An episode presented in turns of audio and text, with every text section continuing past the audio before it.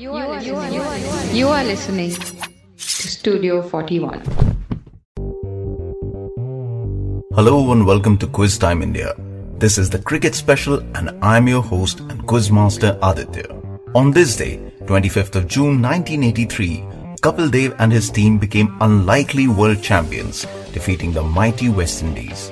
Before we go on to this week's episode, there's a tiny matter of last week's audience question, as every week our guest Nadeem also had a question for the audience.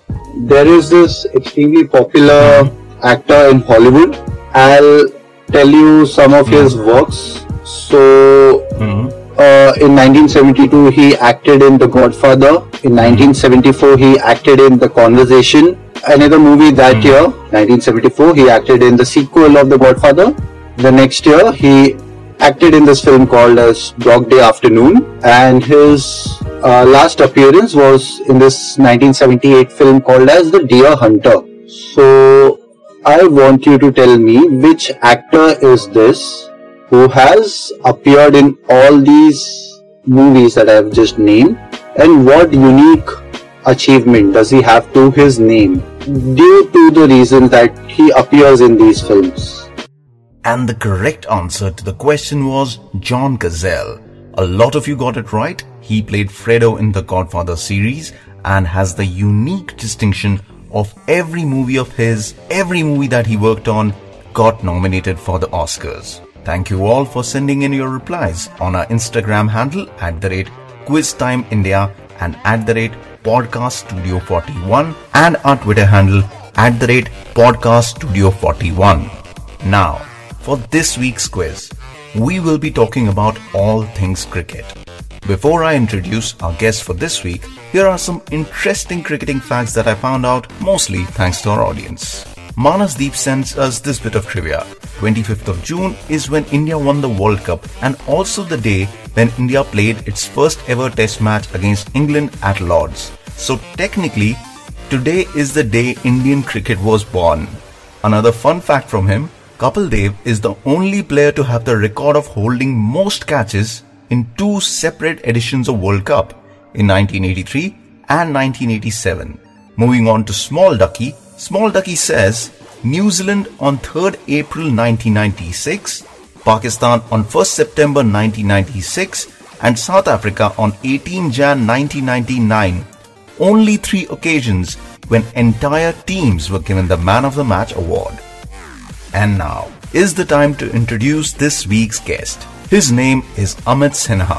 Based out of Delhi, Amit is a media professional who has worked on sporting tournaments like FIFA Under-17 World Cup and Pro Volleyball League, as well as researched for TV quiz shows like KBC and Newswiz. He's an absolute cricket nut who runs a page called Random Cricket Photos That Make Me Happy on Facebook, where he posts the background stories of famous and infamous cricket pictures. Currently, he's also running a podcast on YouTube where he gets people from the world of cricket to talk about their favorite photos from the game. If you love the game, do check out his work. Again, the Facebook page is called Random Cricket Photos That Make Me Happy. You can also follow him on Twitter. His Twitter handle is randomcricketp1. And that's all for the introduction. Now we're moving on to the main course. The quiz is coming up next.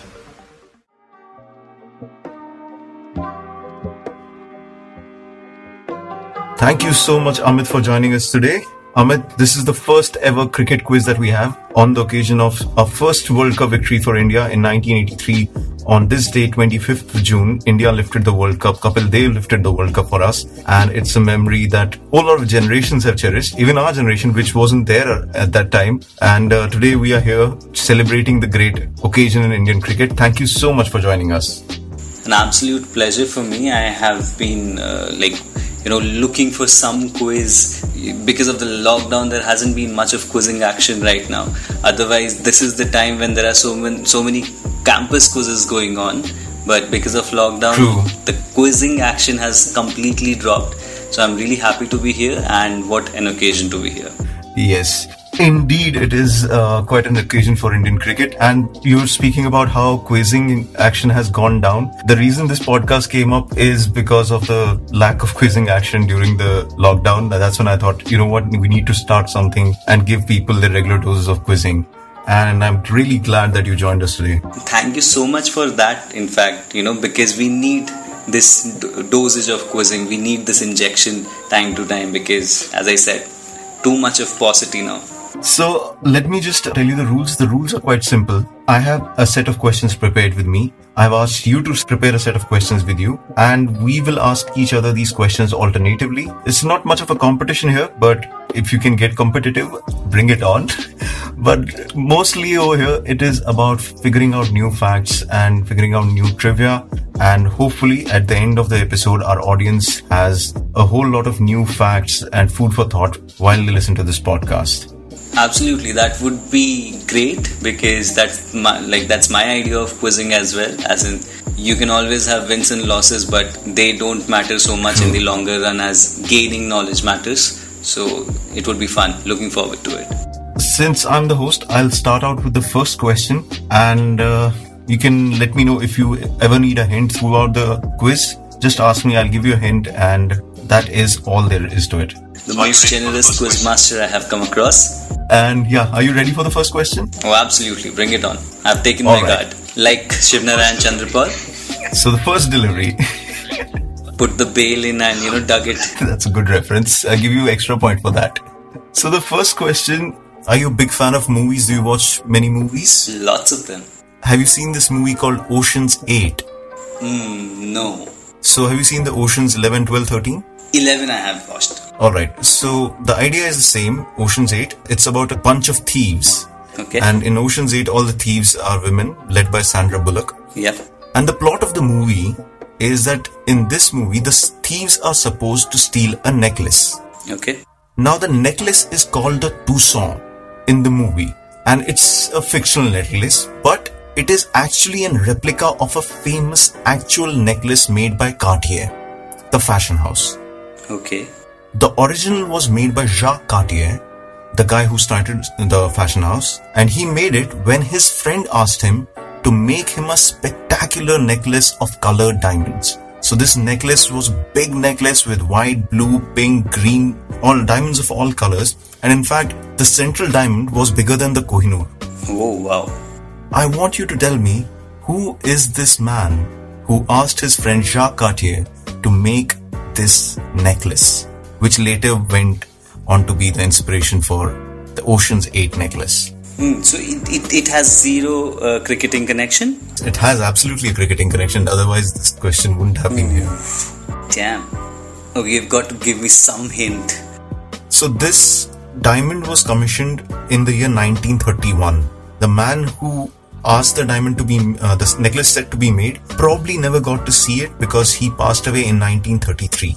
And in 1947, the owners, his family, realized that they might lose onto this necklace. So what they did, they sent it back to Cartier, who broke this necklace down into tiny diamonds and sold it all over the place. Now the question is, why would they do it in 1947? And who is it? Which family could it be? Any hints? Anything? What are you thinking about? Yeah, I'm just wondering, how does cricket come into it?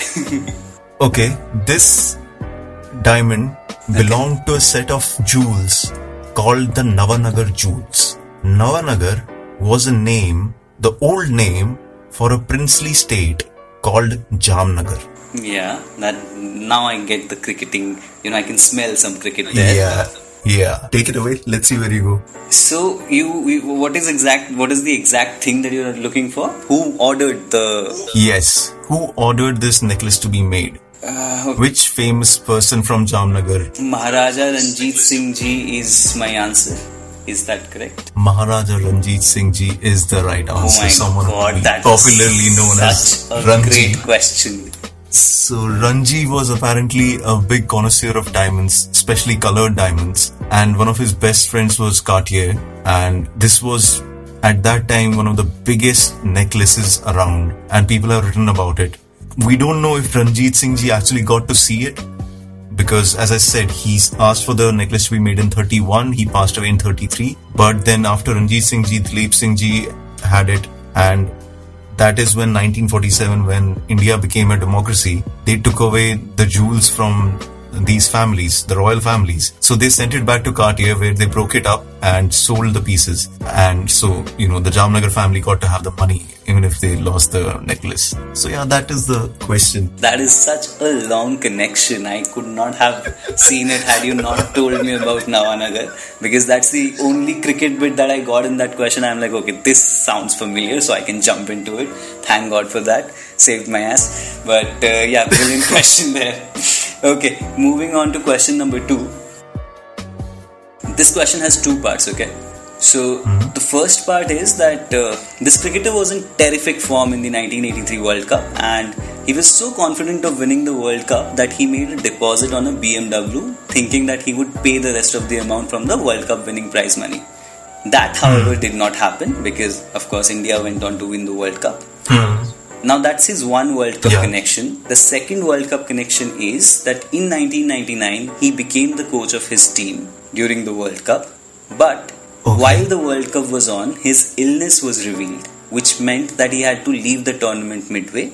And that resulted in another great cricketer, a former teammate of his, coaching the team in the World Cup. So he had to, you know, he was a stopgap arrangement. And this is the only time this great cricketer has ever coached a team. So there are two greats I'm talking about. One is the guy who thought he would buy a BMW from the World Cup money. Could not do that. Yeah.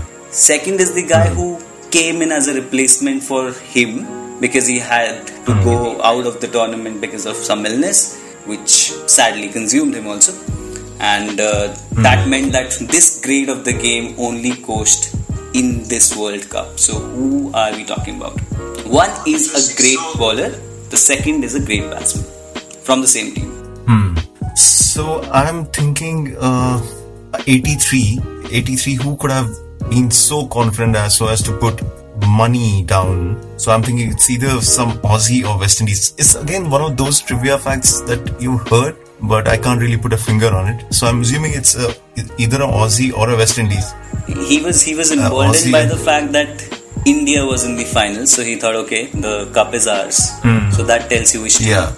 Yeah, that is it. And now I'm thinking 1999 World Cup, which coach could not make it.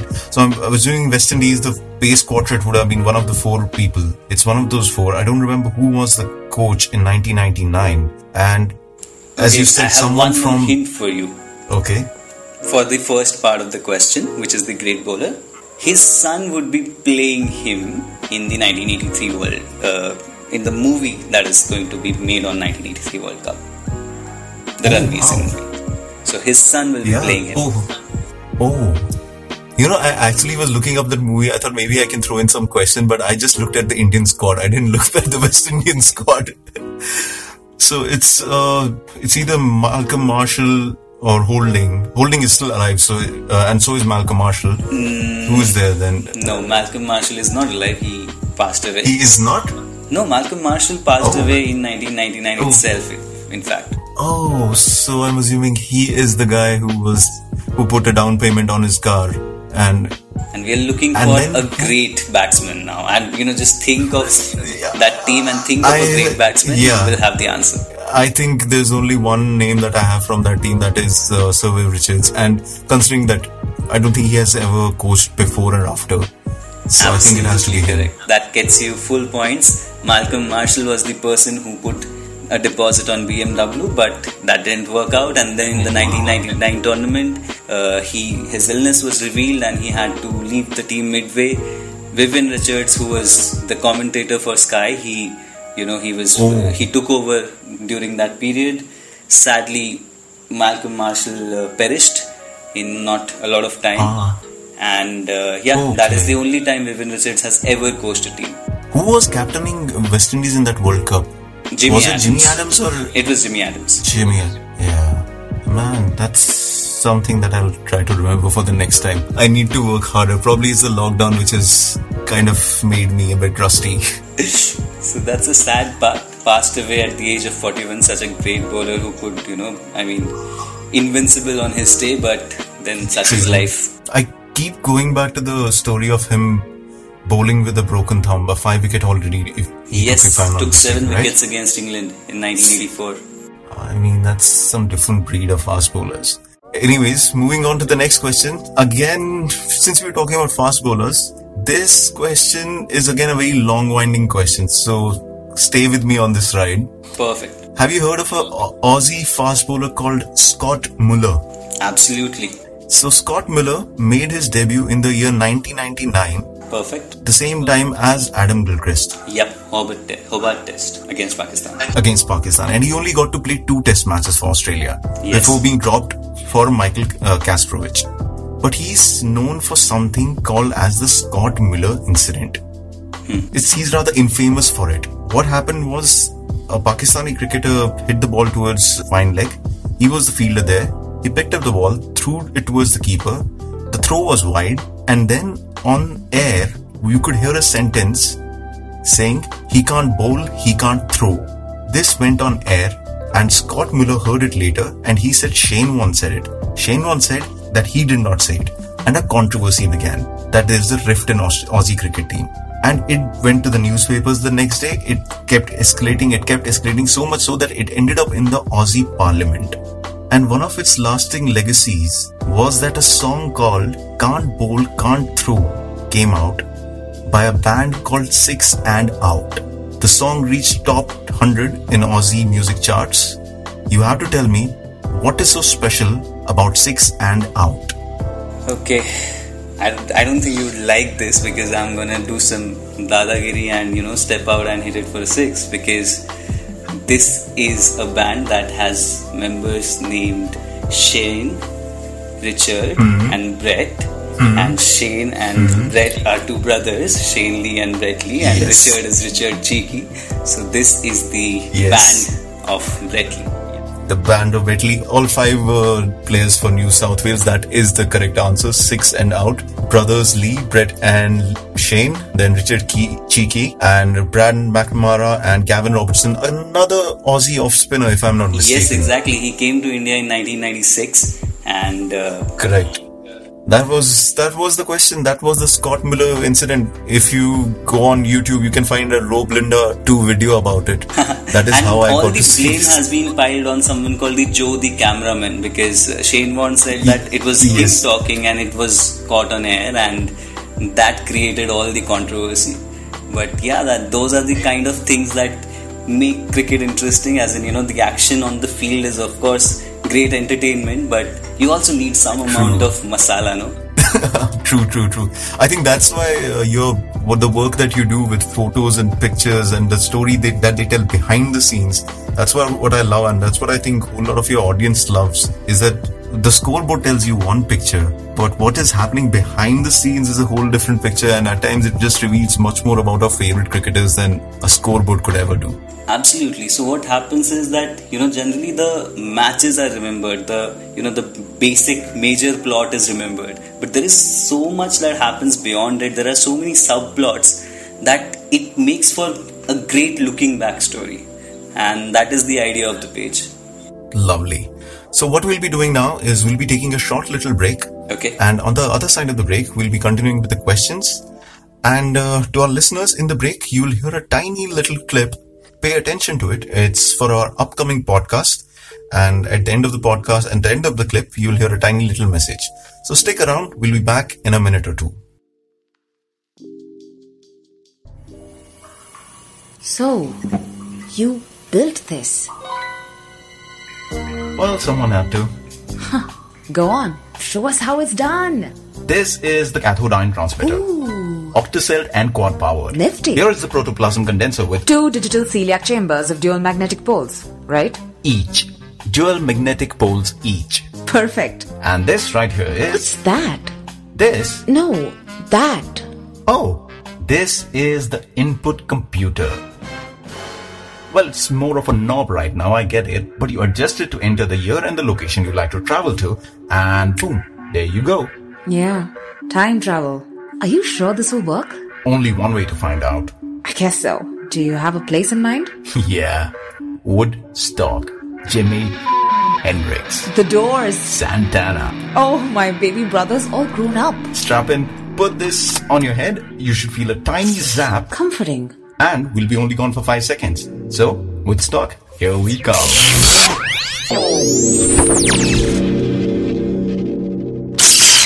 Oh my god, they killed Dr. King. And how did we get involved with that? Wait, is that a Black Lives Matter tattoo? Yeah, I think I accidentally coined that phrase in that universe. Well, congratulations, you just stole credit from a future person of color. Did I become racist in this universe by helping out in the other? How about we go to Picasso's Paris? Spanish flu. Egypt, we see the pyramids being made. Slaves built those pyramids. Ancient Greece? They had assassinations for breakfast. Where do we go now? Where do we go now? Story of two time-traveling siblings trying to find the best of humanity in the worst of time. You are listening to Where Do We Go Now? A time travel podcast by Studio 41. And that is the trailer for our upcoming podcast. If you liked what you just heard, go to the description of the podcast, wherever you are listening to the show, be it Spotify, Savan, Apple, Google Podcasts. In the description is a link. Click on it and vote for us and help these podcasts get made. Thank you so much for your support. Now we shall go back to the quizzing with Amit Sinha on our Cricket/World Cup special. Hello and welcome back. With me, I have Amit Sinha and you are listening to Quiz Time India's cricket special. 25th of June, 1983, India lifted the World Cup and on its anniversary, we thought we'll do a special cricket quiz. So far, we have spoken about fast bowlers who can play the guitar. We have spoken about, well, top order batsmen who love their jewels. And up next is Amit, your turn to ask me a question. Yes. So this is related to something recent in a peripheral way. Right. Some recent incident. Alright. Okay. So the question is that cape cricket is a popular form of tennis ball cricket which encompasses a lot of amateur level tournaments in West Bengal. You know, tennis, they play with tennis ball and all. It's like Khel Khela is very popular in Bengal and it includes both football and cricket and like massive following these tournaments have. But that is in Bengal, okay? So it's just one of the many local tournaments across the country, but for some reason, more people outside of Bengal came to know about it in 2016.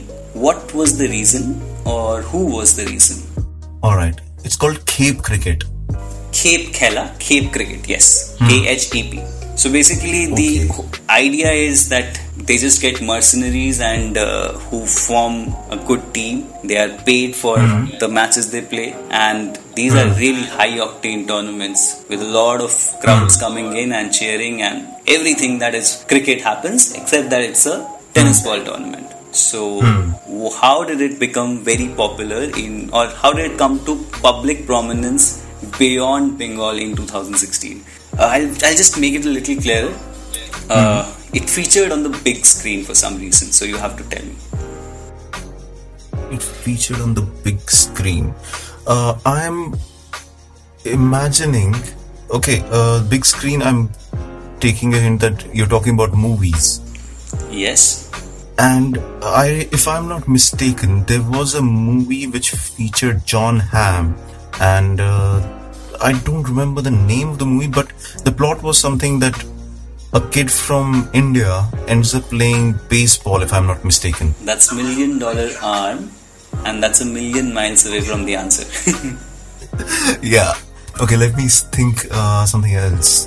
So we're talking about Cape Khela and movies and Bengal. And 2016. And in 2016, it went international of sorts. Yeah, it went not international, but yeah, beyond Bengal. Okay. And just think of something very popular, something that everyone would know or probably you definitely have watched it, would have watched it. Okay, I'll give a little more. So someone in the early part of 2000s was a major figure in Cape Cricket and that was portrayed on screen. Ah, okay. Now I can see how it is tangentially related to recent news. So, and the fact that you said these high octane matches and they get all these big hitters. Is MS Dhoni somewhere a part of the equation? Absolutely, absolutely. We are talking about MS Dhoni, the movie here, where Cape Cricket was featured, because Cape Cricket was where MS Dhoni, the real MS Dhoni, made a lot of name for himself. While he was in Kharagpur doing his job as a railway collector, he used to go to these little tournaments and he was a big draw. And of course we know why, I mean, but that was limited to Bengal, and then his fame went worldwide. So Cape Cricket was seen on the big screen because of MS Dhoni, the movie, which featured Sushant Singh Rajput as MS Dhoni. And yeah, that is quite an achievement. I went on a different tangent. I went on the $1 Million Arm, again a movie which I have not seen. So I thought that might be something to do with this. Maybe some kid came out from there. No, this is a very populist quiz, okay? There was recently a book which came out called Cricket 2.0, which was about the T20 and how it has changed the game. Yeah, Tim Benjamin has written it. There's an entire passage about tennis ball cricket in West Indies, and how these guys from all your Pollards and Bravos, in whatever off time that they get, they still go down and play these tournaments, these tennis ball tournaments, tape tennis ball tournaments, because they're like, this is the best innovation that can happen. And we've seen, like, so Asunil Narayan, Samuel Badri, all the variations that they, you know, take wickets within international cricket, all those have been perfected with these tape crickets matches through the years. So it's quite interesting how tennis ball cricket has been revolutionizing our leather ball cricket, for that matter. Yeah, it is the foundation. And you know, like, let's be honest, all of us have played more tennis ball cricket than leather ball cricket, no matter how much, you know, cricketers we think of ourselves as. True, that is absolutely true. Over to you now. Alright, so my next question is courtesy Samarth Srivastav. He is a listener to the podcast, and he gave me an interesting piece of trivia. So this starts with Jack Hayward. Jack Hayward was an English businessman, property owner, philanthropist, and also the once owner and now a life president of the football club Wolverhampton Wanderers. So he owned the club, and after he sold the club to someone else, because of his reputation among the fans, he was given the title of life president. Jack Hayward is his name, and his nickname was Union Jack because he was about all things British. Outside his contribution to English football, he was also a fan of cricket. And in the year 1973, he organized this ragtag special tournament. This tournament featured teams such as England, Australia, New Zealand, Jamaica, Trinidad and Tobago, a team called International 11 because a lot of South African players could not play, so International 11, and something called the Young England team, which is basically but younger English players got to form another team. Tell me, what was so special about this ragtag tournament that Mr. Jack Hayward came up with? The year is 1973. Yeah, 1973, and you told the teams are, can you just repeat once again? England, Australia, New Zealand, Jamaica, Trinidad and Tobago, International 11, and Young England. Okay, and this is 1973. Yeah. So, look, 1973, and you said it's a tournament, right? I don't know, it's a wild guess, but when you think of 1973 and a tournament, it is always Women's Cricket World Cup. So, is it something related to that? It is indeed the Women's World Cup. The fact that Women's World Cup happened 2 years before the Men's World Cup, and that is what the question was. You just hit it like through the middle. I just got 1973 and I just got tournament, so I'm like, okay, this might just be something, this is a famous trivia that 2 years before the Men's World Cup there was a Women's World Cup, and that was 1973. So I just picked those two things out there. Yeah, exactly. And that is exactly what Samarth, our listener, had sent me, that the Women's World Cup happened 2 years before. And I was quite intrigued by seeing the teams that England got to play, like two teams, England and Young England. And there was a team called International 11, and Jamaica and Trinidad and Tobago were the ones who featured. So that was quite interesting, I thought. It is indeed. And I'm really glad that women's cricket has come a long way since then. I mean, obviously, yes, absolutely.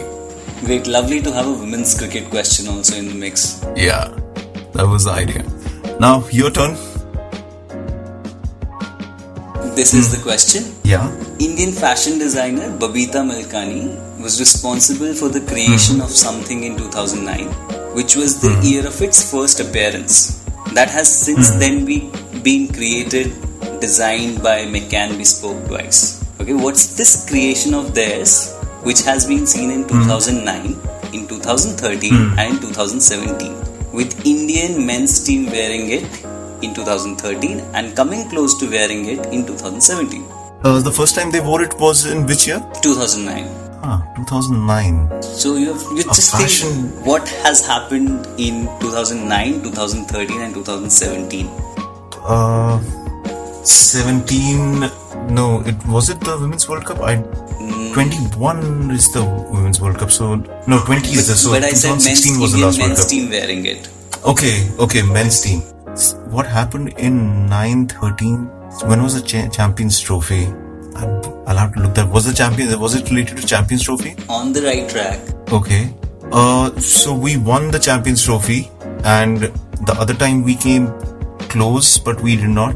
But the last time was 2017, if I'm not mistaken, when we lost Pakistan. Absolutely forgettable day. Absolutely. I think it was 17 that was. Yes. Then England was in 2013, if I'm not mistaken. And what could it be? Is it the winner's jackets? Absolutely correct. Oh, is it? I didn't know there was something special about those jackets.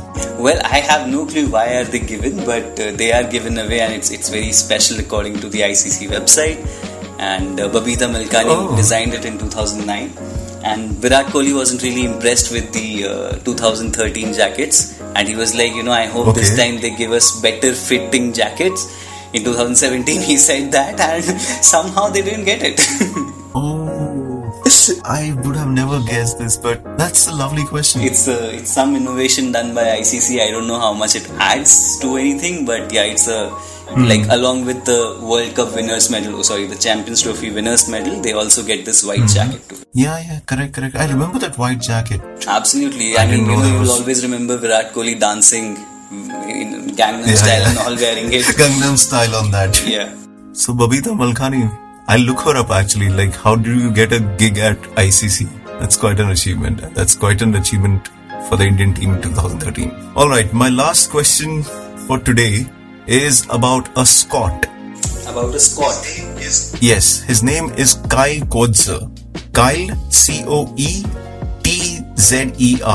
Alright. He holds a specific record in World Cup cricket.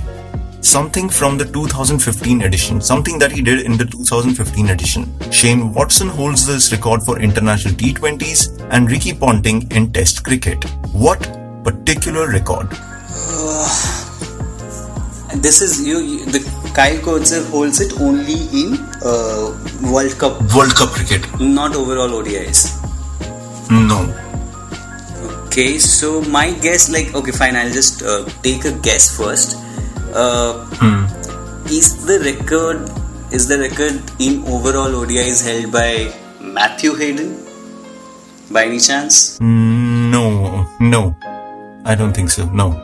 Okay, let's see if you have any other guess. How did you go on the Matthew Hayden guess? Let me just ask. So Matthew Hayden made 181 in a match against New Zealand in 2007, and that is the highest score that has been made in in an ODI, which in which the winner hasn't ended up on the winning side. Actually, no, 194 is the highest by Charles Coventry. So I was thinking on those lines. So is it something like that? It is. Charles Coventry has that honor. He scored 194 versus Bangladesh. Yes, and he holds the record for highest score in a losing cause in ODIs. Shane Watson holds it in international T20s. Against India? He scored 124. Yes, 124 against India at Sydney. And Ricky Ponting in Test cricket, because he scored. Can you tell me how much he scored? And against whom? He scored 200s in that match where, I guess an Adelaide test? Not Adelaide test. No clue. He did score 242 against India at the Adelaide Oval. The match which will be remembered for whole different reasons, at least by us and not Ricky. See, that's why I remember everyone's score on the Indian scorecard, but I have no clue. Yeah, we have conveniently forgotten about Ricky Ponting's 242. And you were on the right track. Kyle Kodzer holds a specific record in World Cup cricket. He scored 156 against Bangladesh, and Bangladesh chased down 318. Therefore, that is the infamous record that he has. Quite sad. In fact, I remember he also scored a century against England last year and gave Scotland a historic win over them. Oh yeah! Oh, I didn't know he was playing in that match also. Yeah, he was. I think he scored a century there. So he has been there, knight in the shining armour. For a while now. Yeah. I think 2023 he might be captaining England now. Who knows? So yeah, that is all I had for today. Amit, before you leave us, please give us a question for our audience. Something that our audience can answer. Our audience can find us at Instagram. Our Instagram handle is @QuizTimeIndia, or on Twitter. Our Twitter handle is @PodcastStudio41. Amit, are you ready with the audience question? I am, but before I leave, a big thank you for having me here, and it was absolute fun and really great question, especially the Oceans 8 one. I wouldn't have gotten it by any measure if you hadn't, made it so easy for me. So, great fun overall. Thank you so much. And here goes my question. Yes. So, in the India-Australia 2001 Border Gavaskar series, Harbhajan Singh was the highest wicket taker with 32 wickets among both the teams. In the list of highest wicket takers for that series, who was the second highest wicket taker as far as India is concerned? So, who took the most number of wickets after Harbhajan Singh from India? After Harbhajan Singh's 32 wickets, there are a number of Australians, and then there is an entry which is an Indian cricketer. So you have to tell me who was the guy who was second on that list. Again, I would not have asked for it had it been, a simple answer. Something interesting about it, and that's why I asked it.